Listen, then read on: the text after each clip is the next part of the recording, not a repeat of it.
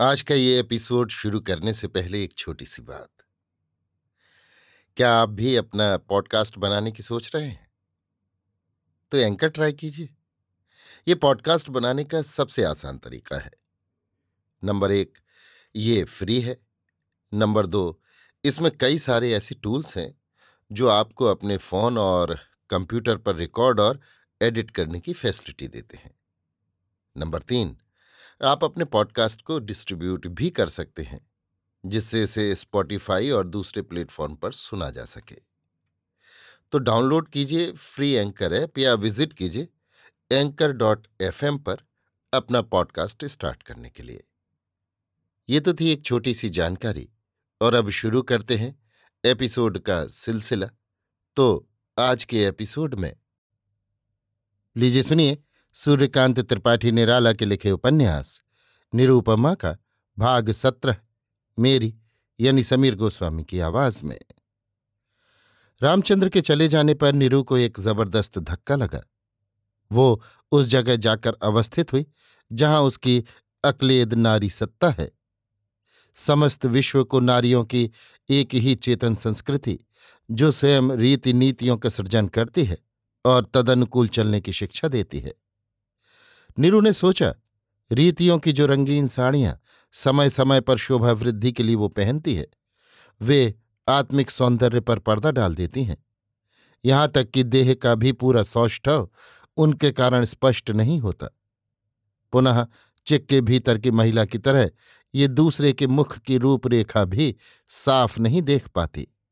सोचा, जिन सामाजिक रीतियों के कारण कुमार जैसे शिक्षित मनुष्य को पीड़ा पहुँचती है उनका समर्थन करके वस्तुतः ज्ञान की ओर बढ़ने का उसने विरोध किया है। ये रीति के अनुसार धर्म नहीं, जिसे कहीं भी सहारा नहीं मिला, वो समझदार के सहारे की आशा करता है। अगर वहाँ से भी निराश हुआ तो चाहे जितने भी पुष्ट और अनुकूल तत्वों पर वो समझदार अवलंबित हो, एकाएक प्रबल भूकंप से गिरे सुदृढ़ ऊँचे सौंधों की तरह वे तत्व नष्ट भ्रष्ट हो अपनी आदिम सत्ता में पर्यवसित होते रहते हैं। वो जमींदार है, उसका पहला कर्तव्य पीड़ित की रक्षा करना है। फिर कुमार देश और काल के अनुसार गुण भी धारण करता है। जो देश और काल की पीड़ा के मिटाने वाले हैं, ऐसे मनुष्य ने मनुष्यता के मार्ग पर क्या सोचा होगा उसके लिए? निरु क्षुब्ध हो उठी। कल्पना में देखने लगी। निस्सहाय एक शिक्षित की दृष्टि गाँव की दृष्टि दृष्टि से फिर रही है। बड़े स्नेह से उनसे सहयोग चाहती है। उन्हें क्षुद्र सीमा से बंधी रहने का ज्ञान देकर वृहत्तर की तरफ़ ले चलने के लिए, अपने बड़प्पन को भूलकर उन्हें अपने में मिलाने के लिए। फिर भी चारों ओर से दृष्टियों द्वारा जहर उस पर क्षिप्त होता हुआ, शिक्षित चुपचाप सहन करता हुआ मनी मन उनके प्रसार की कामना करता हुआ, उन्हीं की अवज्ञा के फलस्वरूप हमेशा के लिए अपनी प्रिय पितृभूमि से नतमस्तक हो चलता हुआ। देखा, वो दृष्टि सहानुभूति की आशा से निरूपर भी स्थित हुई थी। उसे समझदार समझा था, पर वो हल्की तुष्ट करने वाली दृष्टि उसे भी भार मालूम दी। उसने भी उसका तिरस्कार किया। वो उस पर से भी उसी धैर्य के साथ उठ गई। देखा, उन आँखों में घृणा नहीं, केवल एक समझ है। वो दृष्टि की समझ उसके समस्त पर्दे पार कर, जहाँ वो अचल रीतियों की गोद में बैठी हुई उन्हीं की तरह दुर्बल हो रही है। वहाँ तक पहुंचकर उसे देख चुकी है। बड़ी गिलानी हुई। वो इतनी दुर्बल है। इतनी सहानुभूति करते ही जैसे वही दृष्टि निरु को प्राप्त हो गई। उसी दृष्टि से उसका तादात्म्य हो गया। वो जीवन के भीतर से क्षिप्र गति से उठने लगी और क्षण मात्र में वहाँ के समस्त जीवन के ऊपर हो गई। उसने स्पष्ट अनुभव किया। वो वहाँ के सभी लोगों से ऊपर, बहुत ऊपर है। वहाँ के समस्त मनुष्य एक अंधकार में पड़े हैं। एक बार देखकर फिर न देख सके, वहाँ न रह सके। उस विकृति के प्रति उसे हार्दिक घृणा हुई। धीरे धीरे अपने कमरे की ओर चली और उसी दृष्टि को लिए हुए, उसी उच्चता के चरणक्षेप से। वहाँ का जो कुछ भी उसे स्पर्श करने के लिए आता है, ये सब जैसे कलंकित हो, गिरा देने वाला। वहाँ की आकृति, स्वर सब जैसे प्रतिक्षण, प्रति इंगित से अपने पतित होने की सूचना दे रहे हों। इन्हीं से वो सहयोग किए हुए है और ये कौन सी सत्ता कौन सी चीज़ है जिसने स्पर्श मात्र से मानव और अमानव, स्वर्ग और पृथ्वी का बोध करा दिया? निरु उसी तरह भाव नयना अपने पलंग पर बैठ गई। एक छोटी मेज पर दीपक जल रहा है। निरु उसी ऊर्ध्व दृष्टि से देखने लगी। जो जल सरोवर के किनारों से बंधा हुआ सरोवर का जल कहलाता है। ना बहता हुआ। वो मुक्त मेघ से मुक्त होकर आया है और तप से वाष्पाकार होता हुआ सरोवर के किनारों को छोड़कर ऊपर उठता मुक्त होता है। सोचा, उसी जल की कुछ बूंदें नदी में डाल दी जाएँ तो वे नदी के जल की व्याख्या प्राप्त करती हैं। फिर समुद्र से मिलकर समुद्र के जल की। इस तरह जल की व्याख्या विशेष भले दी जाए है वो जल सूक्ष्म रूप में एक ही प्रकार। स्थूल रूप में कूप, सर, नदी, समुद्र का बनता हुआ, भिन्न रूप गुण और व्याख्या प्राप्त करने वाला। निरु को हृदय का बल प्राप्त हुआ। वो कुमार को चाहती है। उसने दृढ़ कुमारी की तरह सोचा। कुमार ने भी उसे देखा है। वो भी प्यार करता है या नहीं, वो नहीं जानती। पर दृष्टि से पहले ही दर्शन में जो कुछ कुमार से उसे मिला है उसके अतिरिक्त प्यार की दूसरी व्याख्या वो मानने के लिए तैयार नहीं। अगर होगी भी तो भी वो उस पहली अनुभूति की तरफ़ होगी। उसी के पाने की इच्छा रखेगी। संसार में भी वो वस्तु हृदय में वैसी मधुरता भर देने वाली उसे नहीं मिली। यामिनी उस तत्व के मुकाबले एक जड़ विशेष है। वही विद्वान उसके मकान में जूता पालिश करने के लिए गया था।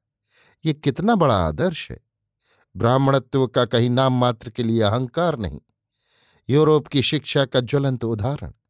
कहाँ विश्वविद्यालय के सम्मान्य पद की प्रतियोगिता, कहाँ सामान्य जूता पालिश करना। एक ही व्यक्ति इन दोनों कार्यों की समता रखता हुआ। कहाँ ये और कहाँ यामनी। आत्मसम्मान लोलुप। मनुष्य का रूप मात्र रखने वाला। कुमार अविवाहित है। मैं कुमार को चाहती हूँ। भले वो बंगाली नहीं। पर मनुष्य है। कुछ हो या ना हो, मैं चाहती हूँ, पहली बात यह है। सोचती हुई नीरू कुछ तनकर बैठी। मेरे है कौन? मैं लज्जा करूँ भी क्यों? विवाह मन का है। मेरा मन जिसे नहीं चाहता, मैं क्यों उससे विवाह करूँ? साथ ही नीरू को गाली देने वाली बात याद आई। सोचा, वो गाकर चढ़ाने वाला कुमार ही होगा। कुमार शब्द के अस्फुट उच्चारण में वो आत्मसंप्रदान कर रही थी। कितना चालाक है। मैं जब गई तब मौन। माँ की जब ऐसी बंगला है, तब उसकी क्यों न वैसी होगी। मैं अगर मिलूं भी तो क्या बुरा है।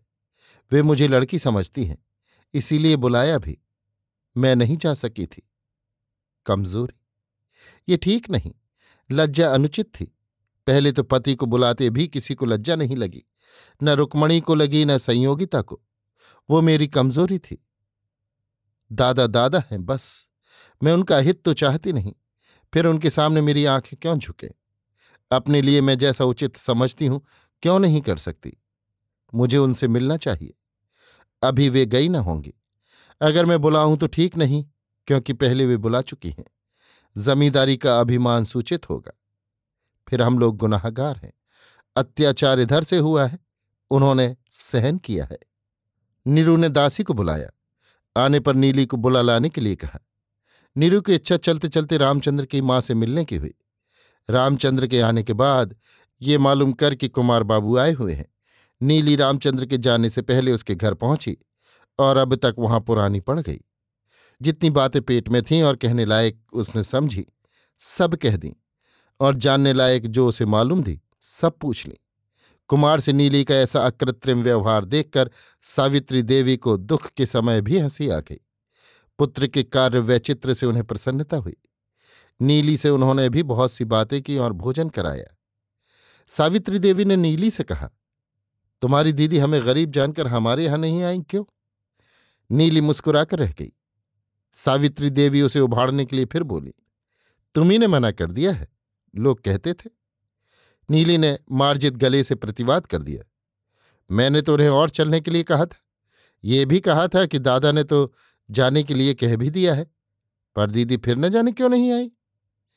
कुमार मुस्कुराया। सावित्री देवी इतने से दूर तक समझ गई, पर संदेह न रहे इस विचार से कहा, तुम्हारे दादा कौन बड़े ज्योतिषी हैं? जब तुमने बताया तब मालूम हुआ कि तुम्हारी दीदी वहाँ जा रही हैं। मैंने पहले कब कहा? दादा ने पूछा, तब कहा, नीली निश्चिंत हो गई। देवी सावित्री का अनुमान पूरा उतरा। इस तरह नीली दरबार जमाए हुए थी। इसी समय नीरू की दासी गई और बुलाती हैं कहकर चुपचाप साथ लेकर बाहर चली आई। नीली इस बार भी दासी से पहले हाफती हुई बहन के पास पहुँची और पूछा, दीदी, तुमने बुलाया है? हाँ, तू गई कहाँ थी? कुमार बाबू के यहाँ। पलंग से बंधा, मशहरी बांधने वाला लट्ठा पकड़े, नाचती हुई जैसे प्रसन्नता से नीली ने कहा, लड्डू बट रहे थे ना कुमार बाबू के यहाँ? स्नेह के स्वर से नीरू ने कहा, नीली विषम दृष्टि से देखती रही। हंसकर नीरू ने कहा, क्या बातें हुई कुमार बाबू से? नीली फिर भी कुछ न बोली। नीरू ने कहा, मैंने तुझे बुलाया था भेजने के लिए कुमार बाबू के यहाँ, पर तू हो आई। अब क्या जाएगी? जाऊँगी क्यों नहीं? सीधी होकर नीली ने कहा तो पहले बता कि वहाँ क्या बातें हुई? कुमार बाबू ने कहा, हमारे गाँव की जमींदार की बहन आ गई।